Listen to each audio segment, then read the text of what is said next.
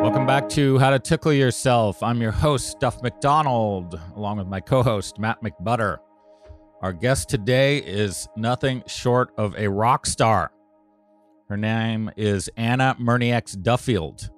She is the lead singer, banjo player, and guitarist of the Toronto based band Beams, as well as the guitarist and backup singer of the Toronto based band Ace of Wands.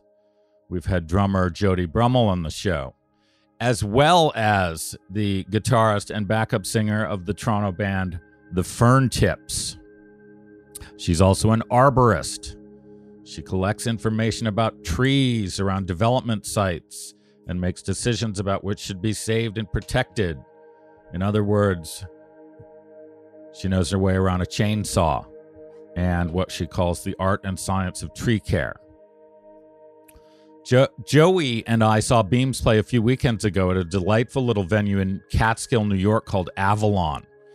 And the show blew my mind. Anna doesn't only shred on banjo and guitar, but her voice is angelic. The harmonies she achieves with Beam singer Heather Mazar are soaring, and her connection to the rest of the band, Mike Duffield, uh, drummer Mike Duffield, who's Anna's husband and who's got a great last name, Craig Moffat on bass, and Martin Crawford on guitar, was spectacular. I immediately canceled what I was doing the next day and drove down to Queens to see them play again at an outdoor show at Culture Lab in Long Island City, and that show was stunning as well. But enough about me. Welcome to the show, Anna. It's delight to have you. Thank you. Thanks for the intro.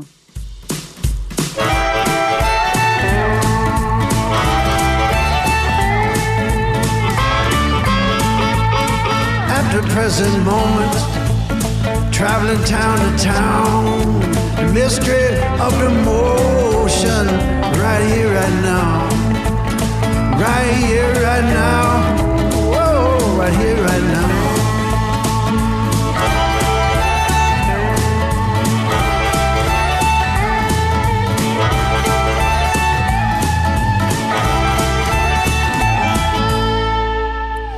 So uh, we saw back to back shows. Like I just said, they were amazing. So you guys uh, have um, uh, w- stage presence, whatever it is uh, musicians call it. You guys are clicking, uh, coming out of COVID, coming out of a long break. You just completed a tour uh, of the U.S. Um, what's it feel like to be back on stage after such a, a hiatus? Does it tickle again? Oh, yeah. It tickles than ever, I would say. It, we're just so grateful to be able to do it uh, together. We were working on projects kind of throughout, but to actually be going out and playing for our friends and and you know bringing our sound waves to new places is just amazing. And um, I ask this just because a uh, as a Canadian in the U.S., uh, all of us who have crossed the border several times ask this almost instinctively. What was it like getting across the border? Well, that has been, we've been crossing the border for a year and a half now, making our new record with Kevin McMahon in New Paltz there. And the rules were always changing. It was, uh, it just became part of the, the dance of the adventure. so right now, it's pretty much back to the normal hoops of having to have our visa and like having to have our carnet processed, which is our basically our customs declaration. So we're used to it not being easy. But it's getting easier. That's good to hear. Yeah. Uh, so um, let's talk music. You guys put out a. I met you not long before COVID, right? With with uh, saw you playing with the Fern Tips, and then later saw Ace of Wands. Uh, but hadn't really gotten a taste of Beams. You guys put out a wonderful album during quarantine called Ego Death.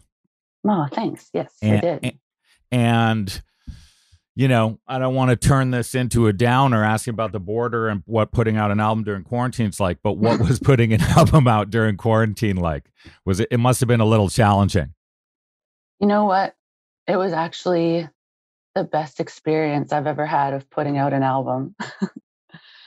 it, it was awesome. Um, because, well, for one thing, there were no real expectations. Uh, just the fact that we were doing it was something that we could just, you know, be grateful for and proud of ourselves for. And there were no time constrictions, like there was no tour booked. So we could take as long as we wanted getting it all together, getting the art together and going over the track listing a million times. Yeah, so it was relaxed in that way. And then another thing that I had the luxury of doing was I was able to be on social media messaging people all the time. Mm-hmm. So I, leading up to the release, I just Heather and I must have direct messaged uh, like 500 people, which, and no one really was out doing things. So we had, it's probably sounds a little bit weird to say, but a captive audience for our release.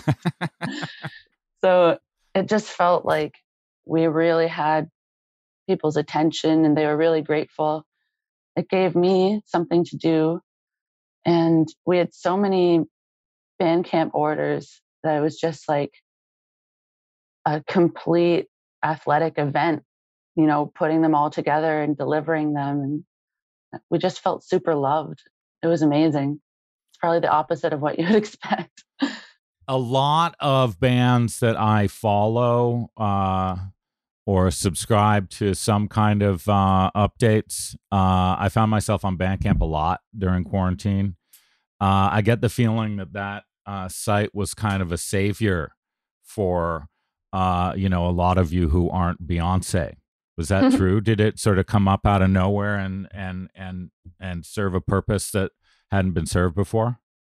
I think that it found its stride. Like we've been on Bandcamp since I think 2013, uh, but they really stepped up during COVID when they waived their fees that kind of created this like how do we help artists? And then they were like we're selling it for the best margin that you can get online for the artists. And then mm, basically people just saw that and it clicked like oh this is how we can help artists and it just took off from there.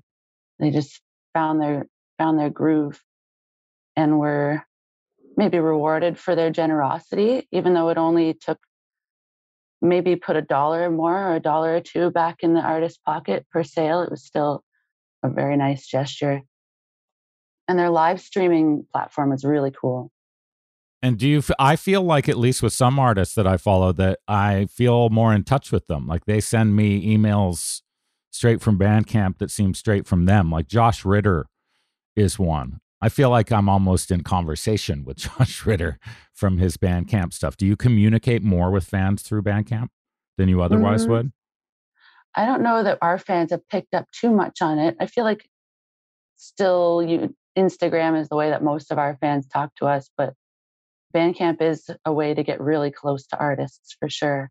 Because most people that have Bandcamp, I think, uh, deal with it directly themselves.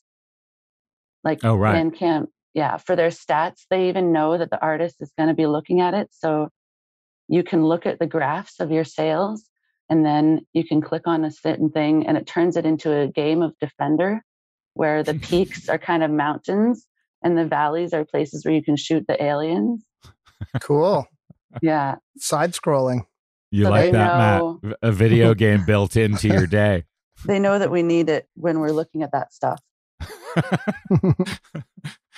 so, so uh, I want to talk about uh, some of the music in a sec, but I want to talk about bands first. You're in you're in arguably three bands right now, and while um, you play guitar and ban- or banjo in uh, all of them, um, they're very they're different sounds, right? Beams and Ace of Wands are not the same band and uh, fern tips I've only seen once.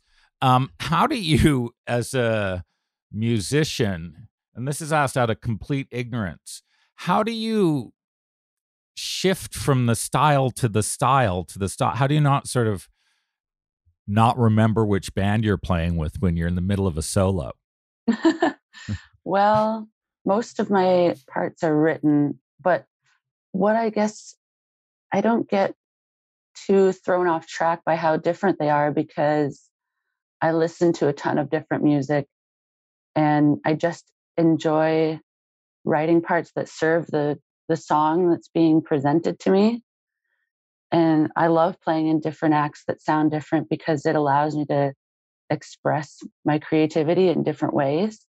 Like I also play backup guitar, rhythm guitar in a power pop band and it all just kind of like shines light on different dusty corners of the room that is my creative being, you know?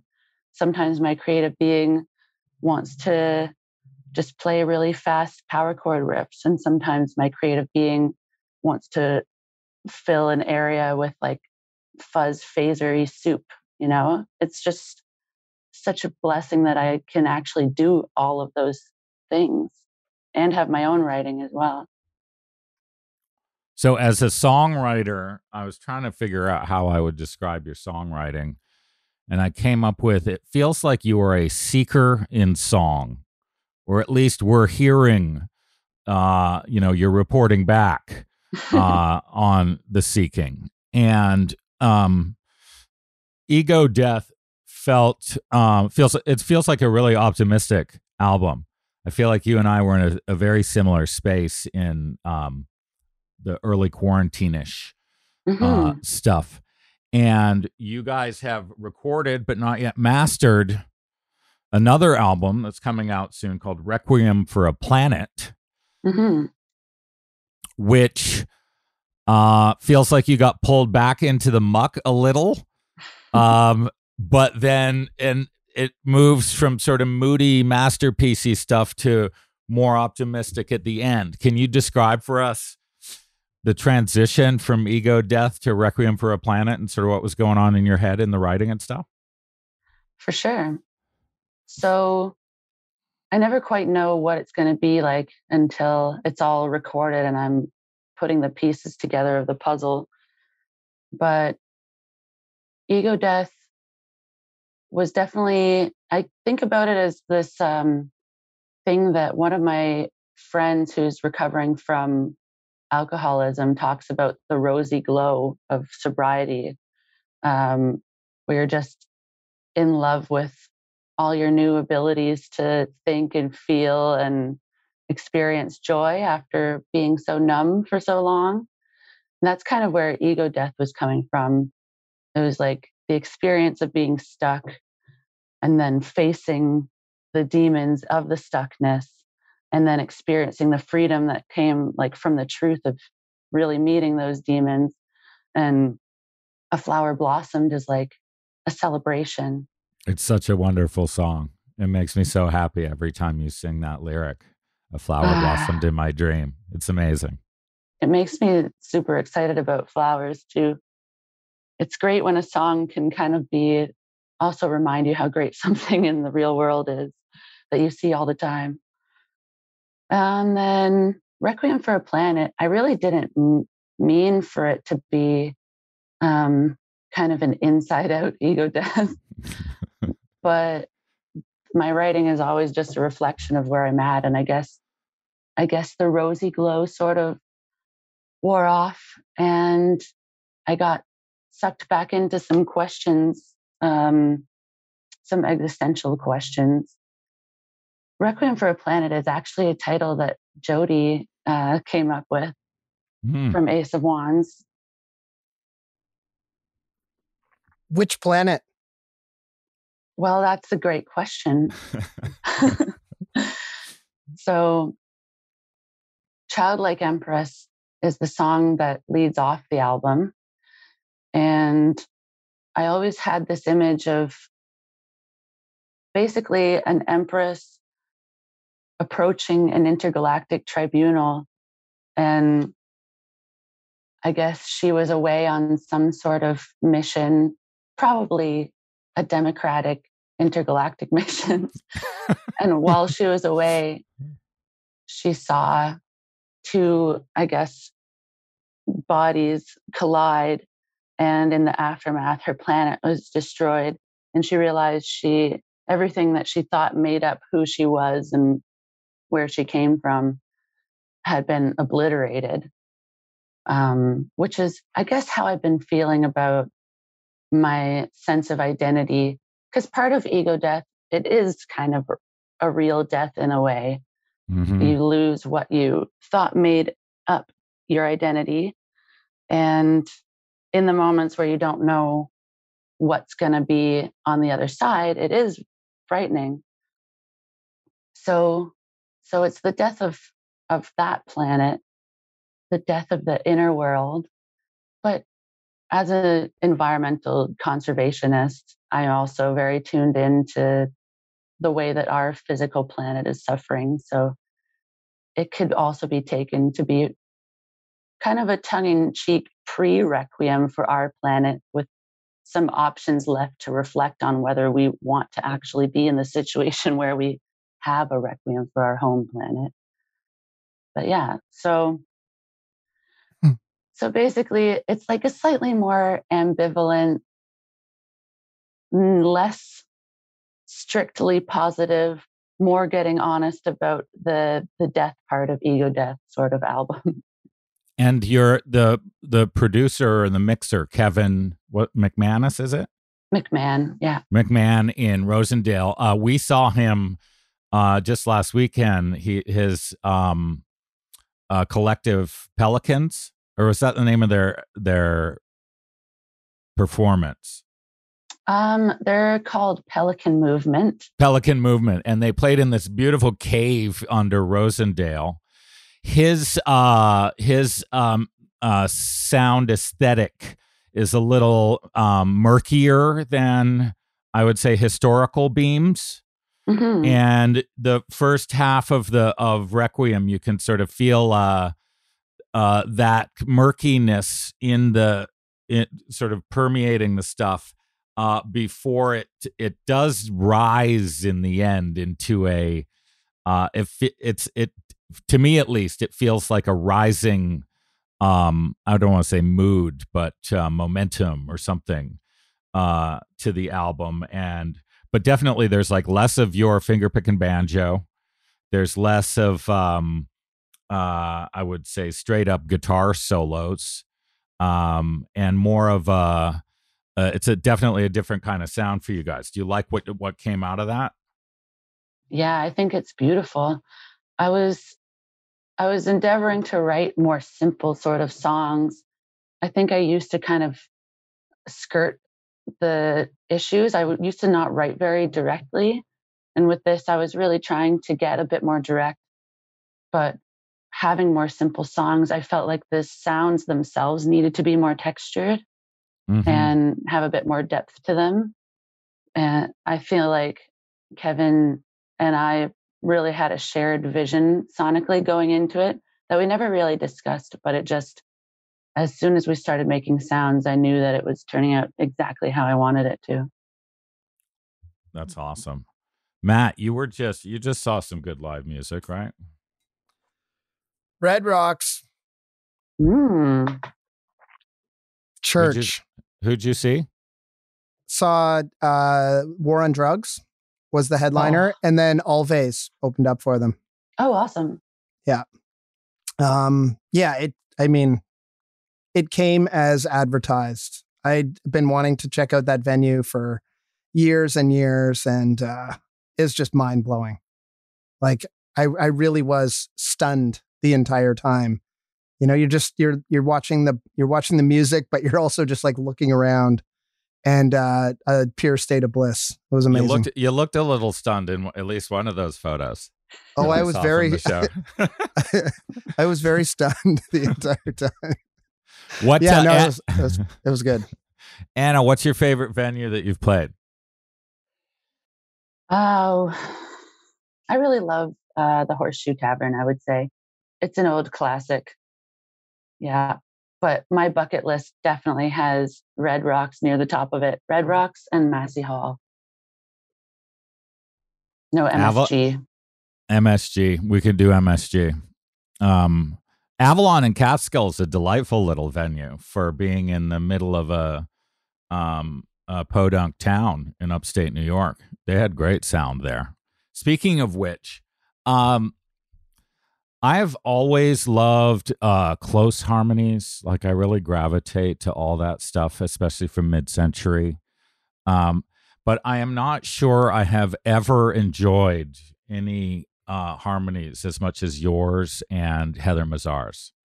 Wow. And um, I wanted to know how you guys found out that you could do that. Where did that partnership even come from? Where did you discover her? Where did she discover you? And how'd you figure out how to do what you do?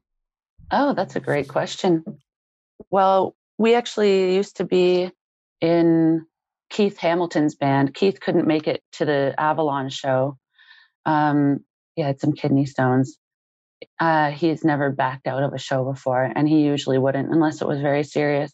So he had his own folk choir called Hamilton Trading Company. And that's where I met him and Mike and Heather and all the rest of them when I moved down to Toronto from Brampton. But one day, Heather and I were standing beside each other in the choir, and Keith had this song about zombies that everyone had to kind of free form, do some creepy ooze, melodic sort of ooze. And we, standing next to each other, could hear that we were listening to each other. We could hear that, like, when she was going up, I was going down. And, you know, after the show, we were, we came together and we were like, that was really cool how we were listening to each other. I really like standing beside you and singing. So when I put out the call to start Beams, or I basically just put out a call on Facebook for people to come over and jam, she was like, Can I come over and sing? And I was like, Yeah, of course. Let's see what that's like. And that's where it started.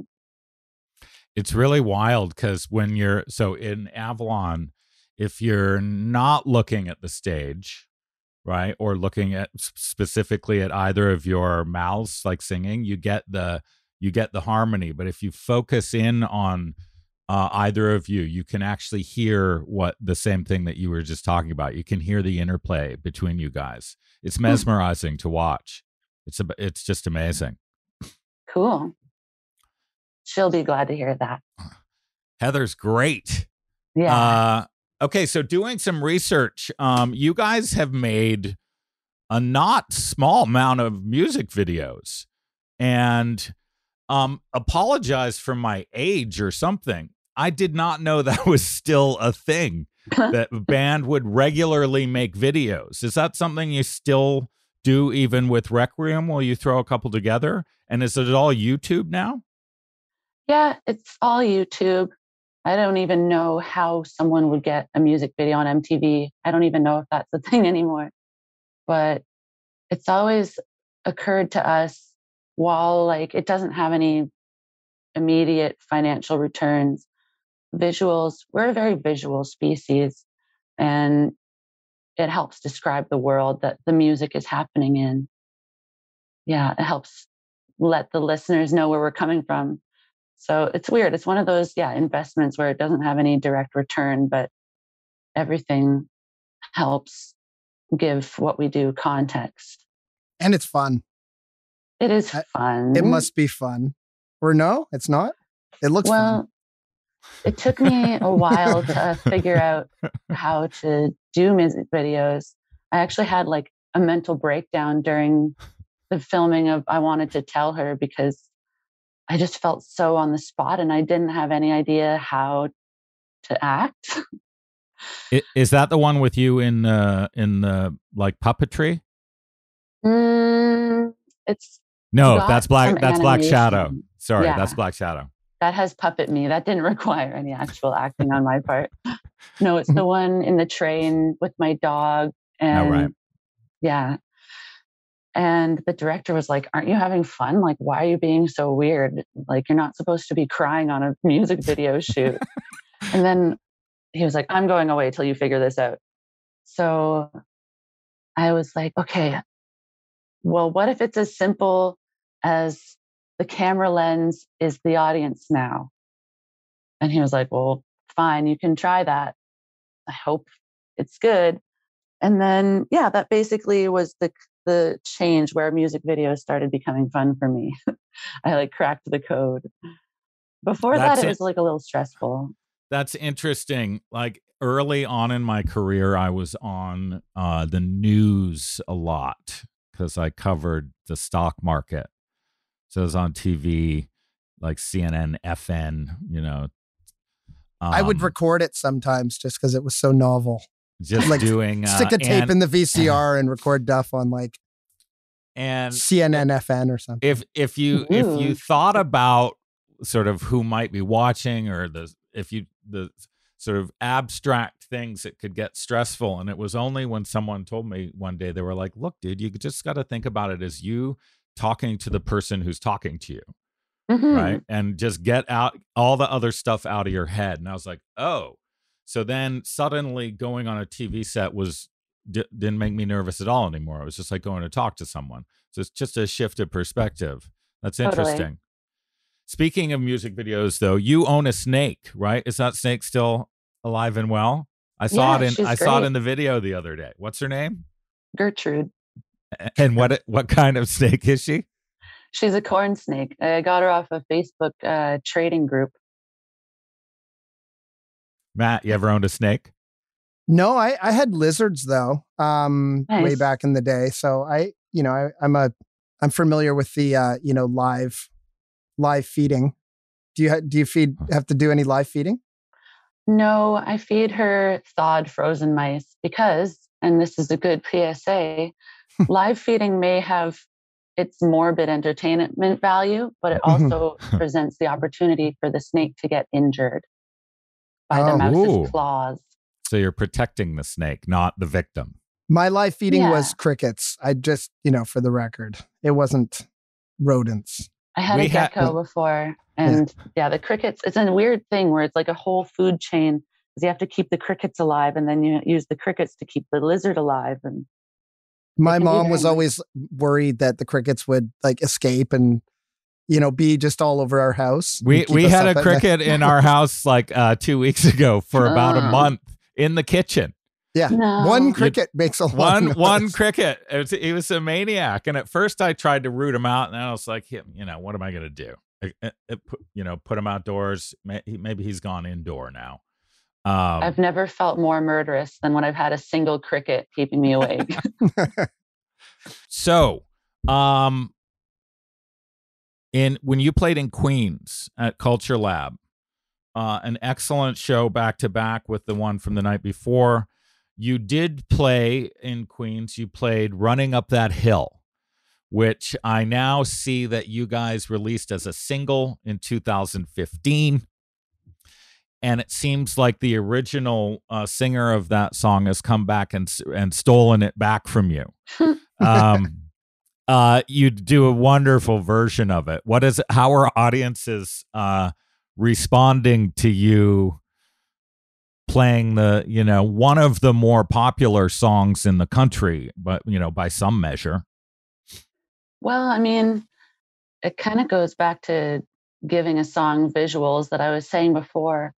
I feel like people have a deeper connection now to it because I don't know if you've watched Yeah, totally. Things. Yeah, with but this- marguerite watch the whole oh, thing when I saw it, I was just on the edge of my seat, like visually and with the story, they described what I've been trying to describe and maybe what you've been trying to describe. Just like you have the monster's hand over your face, he's like choking you out, and you're trying desperately to just like remember something beautiful and choose that over the monster's, you know, grip.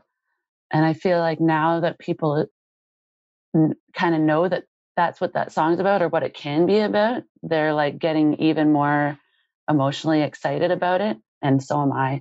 So I don't really watch the audience too much while we're playing. Heather does that more, but I'm usually kind of like distracted by trying to play it and sing it. And there's usually lights and stuff. I'm not sure, but it feels good. Feels oh it was amazing it was outstanding And Craig Uh, broke his string when we did it, so we had to do it as a duo, which we've never really done before. So that was that was interesting. the improvisation worked Uh, Yeah. Wouldn't have kno- wouldn't have known it wasn't planned. Um, so, um, I just bought a 16 inch Milwaukee electric chainsaw. Congratulations. And- Milwaukee's great. Uh, Great got poison. brand. got poison ivy the first time I used it. I cut down a tree. Joey told me afterwards that she said, "Watch out for that. That's the biggest poison ivy vine I've ever seen running Whoa. up that tree." I didn't hear that and proceeded to uh like no, no, no, no, no, no. What's slice that, right Joey? through it, and it Yeah. was like it's like this big. So I, from what I can tell, what happened is I got poison ivy all over the blade, and then basically sprayed it all over my body. And every Oh, time. I was dealing with a chain, so when we went to England uh, in August, I had the worst case of poison ivy I've ever had in my life. Uh, but I was trying to be very zen about it. Uh, what's your uh, chainsaw of choice? Well, I like the Stihl for power. The Husky has good torque, but usually I would say the Stihl is what I have the most experience. And do you with. are are you the person who we're looking at who's up a tree on lines cutting off branches with one hand? Oh God, no. I was trained before I got in the trees to always keep two hands on the saw. I've never been in a situation where I couldn't position myself to use two hands. I can see a couple situations where, like, if you're in a bucket truck, you might need to, but Right. generally, two hands always chain break when you're not making a cut. Which I was I was schooled on that when she was recently here. No, we we had these guys take down these dead pines in our yard um last year and he was leaning out of the bucket doing one-handed chainsaw acrobatics. Nothing looked dangerous. He was a maestro, but it was Sometimes just in the bucket. Yeah, if Yeah. you're not, if there's not rigging set up, yeah, okay. Sometimes it happens, but mostly should never do it that way. It's very dangerous. So, um, Anna, beams for me is um, there. You guys are uh, that kind of band in a couple of categories for me that make me very happy. Number one is there is always at least one, if not probably uh, three, four to half a dozen songs that really tickle me on every album. It's that's a thing that some artists can do. Uh, some artists, you'll get an album and you'll be like, yeah, no, I'm not in on this one. E- every single time. Um, I was looking through some of the other ones. Black Shadow from Gutters in the Glass. I wanted to tell her from Teach Me to Love. Sweet Tea, Born to Run. A Flower Blossomed from Ego Death. On the new one, uh, which listeners, unfortunately, you can't listen to yet, is it called All Around You or All Around? Mm, it's called "It's All Around You," it's but it's it's all around you which brings me to my other thing. Your lyric writing is a joy. Every like especially because you're someone who rocks out a lot. So sometimes especially live it's like i can't quite hear it what saying and then i do tune into a lyric and there's so much poetry in it um and you are an ocean in an ocean is uh that one i was like oh my god i know what she's talking about i think. Um lighter than a hummingbird in flight off the new one. It's all around you reminded me of the sturgill song. Have you heard that one? Mm, all around you? No, is it about a similar thing? It's about love being all around you but i think it's not um you know any similarities would end there. Uh both are both are beautiful songs. Um and also just um the banjo. We can finish with that. Like uh one of the best things about seeing beams is when you are up there uh finger picking um like a maniac on the banjo. Where where did that come from? How did you become a banjo player and what what's the and you're also a guitarist can you tell us the difference between playing the two Well, I started playing guitar when my older sister uh, won a classical guitar, like as a door prize at one of her high school events. Uh, somehow I gravitated towards playing it. And I learned how to play guitar in guitar class at my junior high school. One of the things that we learned how to do was read tab. And the other thing we learned how to do was learn a couple of finger picking styles. So we learned like Blackbird um, by the Beatles. And I kind of took those two skills and taught myself a few more songs like Angeles by Elliott Smith. And I really love Iron and Wine. So I taught myself a few Iron and Wine songs. So I started a band in high school with a girl named Katie Plant. And she got really into old timey music and really wanted me to learn how to play banjo. So for Christmas one year, her she and her siblings got together and bought me a banjo. But unfortunately, we never figured out how to amplify it. And Katie played the drums really loud. So we never really used it in our band. But then when our band ended, I kind of picked it up and just wanted to change from guitar. So I just kind of, I already kind of knew how to finger pick. So I just kind of spent a year getting used to the weird weight distribution of the banjo and just got on the banjo train for like six years.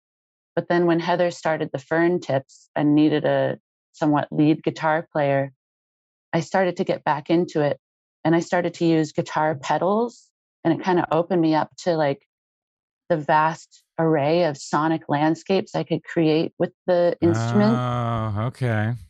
And it felt kind of like an old hug, like even an old hug. Yeah, because that's what we like about hugs is how old they feel. um, even the way the guitar is shaped, it just like cradled my body again in this beautiful, familiar way. So, and I could just dig in and be louder than ever before. So it just felt like it felt like coming home.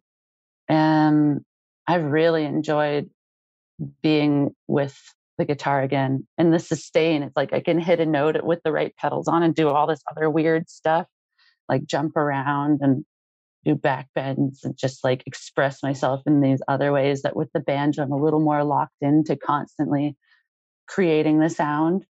So I don't know. It's fun having both, but I'm definitely back in love with the guitar in a real way.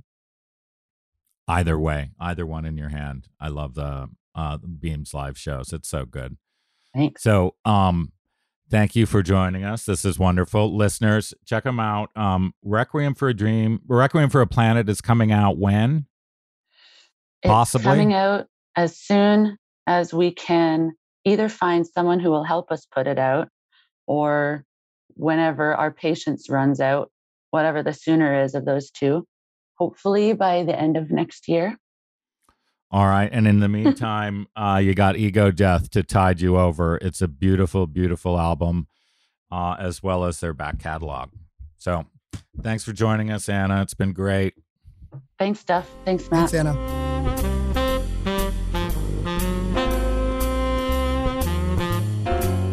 uh, love Anna. Um, love her music and stuff, and just sort of wish there was a way we could make our listeners experience the the songs uh, in, addition to interviewing her. So go listen to Ego Death on Spotify if you're inclined. It's a really great album.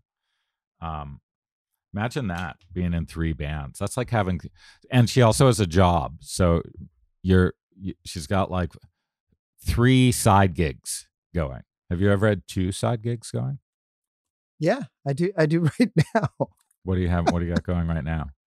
Well, there's how to tickle yourself would be one of them. Right. Okay. And then right. All right. Beat Seeker is another. I mean, I've, I mean, yeah, I've, I've got side gigs upon side gigs. Um, you know, yeah, I, I've always had like too, too many things going on at, at any given time, They're um, but I like it like that. they're uh, you can.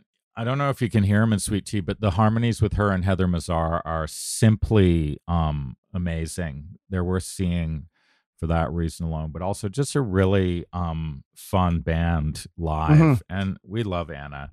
They ca- their band, the whole band stayed here the night that they were um playing in Catskill, and then we saw her and Mike again when they came down for this thing in uh, Rosendale. Um, such great people, um, and it's so it's great to be so close to Toronto because they do come down here Mhm. um, and play different venues around here uh, numerous times.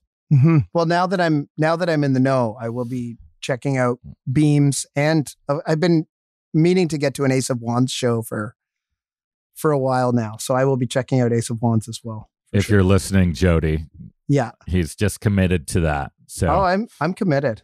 I'm committed. I will go. I like, you know, one of the ways she described she was like, you know, her different guitar styles going from band to band. Um, I like how she said, uh, you know, sometimes I just like to rock out with some, I think she said fuzz fadery soup. it's like, it's like I, I that I get that. And, and I like Ace of Wands too, those girls rock uh with Jody um uh providing the locomotion. Uh it's, it's just uh it no, it's a great band too. I love them. I saw them right before uh quarantine in Kingston actually. It was the last show I, I saw before quarantine and um uh no regrets about that cuz it was uh, also an amazing show In your Kingston. in our Kingston. Yeah, at a place called BSP's. Uh, okay, so I've got one for you. I'm not sure whether it totally qualifies, but it's just such a great word. Uh, I was reading some Aurobindo the other day, and he used the word any wither, Any wither. I I don't know if I've ever used that word. right? It's Yeah. and you know what it is? It's like a sophisticate's version of anywhere. yeah. and it, and and it means towards any place in any direction or to any place so you can say oh my god these guys don't know where they're going it seems like they could be going any whither yeah. Which yeah, I it's anywhere. Right. yeah. so if though. you're afraid It's to try one. it out i'll do it i'm not afraid i'll let you know when i work it into conversation I might I might put it in the clip and you know, fire it fire it on some occasion. I don't know. next like thing you know it's going to be in a beam song lyric if anna's still listening here So I have a question for you actually. You you, said you used the term podunk town. You said some podunk town. right What's that? What's a podunk town? have you looked that up while before you asked No, I have not looked it up. I just okay, so here we are. This is from Oxford Dictionary. A hypothetical small town regarded as typically dull or insignificant. some So I did not mean to insult Catskill in that way. Uh, No. I, w- I was going with small. Uh, Small. Right? It's small like miscellaneous town too, right? Like you meant a small like Duntroon is a podunk town. Dunedin, right? Mhm. It's small without people would be like, "Oh, is that near Creemore or is that?" And places that are defined by more by what they're near than what they are. yeah, like a crossroads. Yeah, or just a you know place you're passing through if you're a High Plains drifter, A, right? ha- a hayseed town. Uh, Sweet Tea has got this great um thing because in it they're clearly driving in the band bus across the country. She stops about one and talks about wanting to get out and feel the ground. Um, they must have passed through a lot of podunk towns uh, in that van. We've played every podunk town between Yeah, Uh, there you go. Winnipeg might- and Although it Calgary. may it may be a little insulting. So small town. Yeah, we're not. So- use, it, it's all in in how you use it, right? I mean, I came from a podunk town, Armitage, Ontario. So, It's it's all in how you use it. Which can that be applied to everything in life? It's all it's it's all in the in the in the use. All right, so let's before we wrap up here. Um, Joey also saw um uh Beams play in uh Catskill, and surely has some different thoughts on on what's going on on stage. And and Anna and Mike and the rest of the band who who were here and hot tubbing.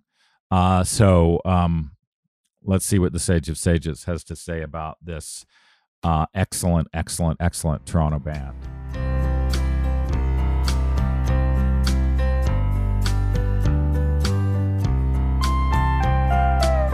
So here we are again with the Sage of Sages, Joel Moss.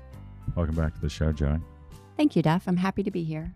So, um, I think I told you in 2020 I saw uh, Anna play with her other band, Ace of Wands, at BSP in Kingston, and and at the end of that show, I was like, I finally got it. I finally got it. Uh, I said the same thing to you at Avalon when we recently saw Beams there. Um, did you get it while you were watching the show? I don't really, well, I don't know really. I thought they were beautiful. And, um, and Anna, every time I see her, I like her more and more. And every time I see the band, I like them more and more and appreciate the talent that's there. Like they're they're all really talented people, and Anna's voice is just beautiful, and I love that she plays banjo. And um, I'm a big fan of the harmonies with that she does with Heather. Uh, what do you think of that whole uh, setup on stage? I love it. I think you, I've always liked it, but I don't think I knew what it was necessarily a close harmony. And it's like, it's like one voice, but very, like one very full voice. It's gorgeous. Unity and multiplicity, you might say. you could say that. And then we uh, we went with Anna to, uh, recently. She didn't play, but we saw that show in the cave in outside Rosendale. How was that for you? Uh, one of the coolest venues I've I've seen a show in for sure. It's um that that place was stunning, um a little scary for some, you know, but uh, beautiful, and the acoustics were wild. And um, you've had uh, the entire band Beams stay at your house. Uh, are they welcome back here uh, after their behavior? They were great guests. They were wonderful, and they're welcome back for pancakes anytime. Thank you, Jogi. Thank you, Duff.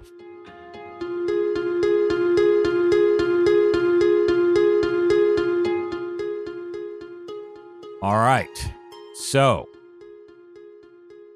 I am going to close today with a riddle. And it's not Aurobindo, but it's uh Ramesh Balsekar. Um he I don't think he made it up, but he was just quoting it in one of his books. Um, I think the only way to live, or another one. I've been on a reading a, a tear of him these days. So I got a riddle for you, Matt. You ready? I'm in. What is it that is greater than God and more evil than the devil, which the poor have and the rich do not need, and which will kill you if you eat it. Nothing. Bang! Is that it? Yes. Okay. wow. I uh it, it's funny. I, I I was on to nothing after the first after the first two. right. Um, you know, like greater greater than God. and, and more, more- evil than the devil. Yeah, and more evil than the devil. I was like, it's got to be nothing. And then and then it and then it worked through. Yeah. I love I love the it will kill you if you eat It, it. will kill you It's if so you eat good. it. Uh, yeah, I, I did the test on that one and I was like, okay, that's it for sure. There we go. Full points. Uh thank you for listening uh once again. Um and we will be back with you in a week with another show. Bye bye.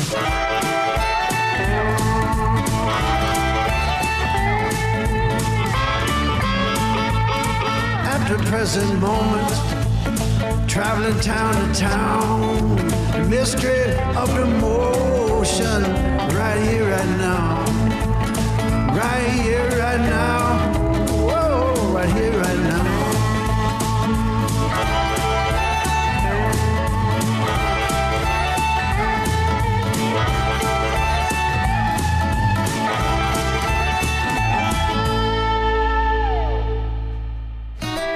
You've been listening to How to Tickle Yourself with your hosts, Duff McDonald and Matt McButter. You can help us by liking, subscribing, and sharing this podcast with others. You can talk to us and see what else is happening on Instagram and Facebook at How to Tickle Yourself. This program was recorded in Studio B of the historic Rockledge Recording Studio and the tunnel under Arundel. Right here, right now, our original 16 part theme music was written and recorded by the legendary Paul Reddick and Kyle Ferguson of the Sidemen, with the brilliant Steve Marriner on bass and drums and in the mixing room. The podcast is produced and distributed by Storic Media. Our editor is Andrew Steiner. Our coordinator is Samantha Abramovitz. Our producers are Kristen Verbitsky and Chuck LaBella. For more information, visit storicmedia.com. That's S T O R I C media.com. My love, my dear,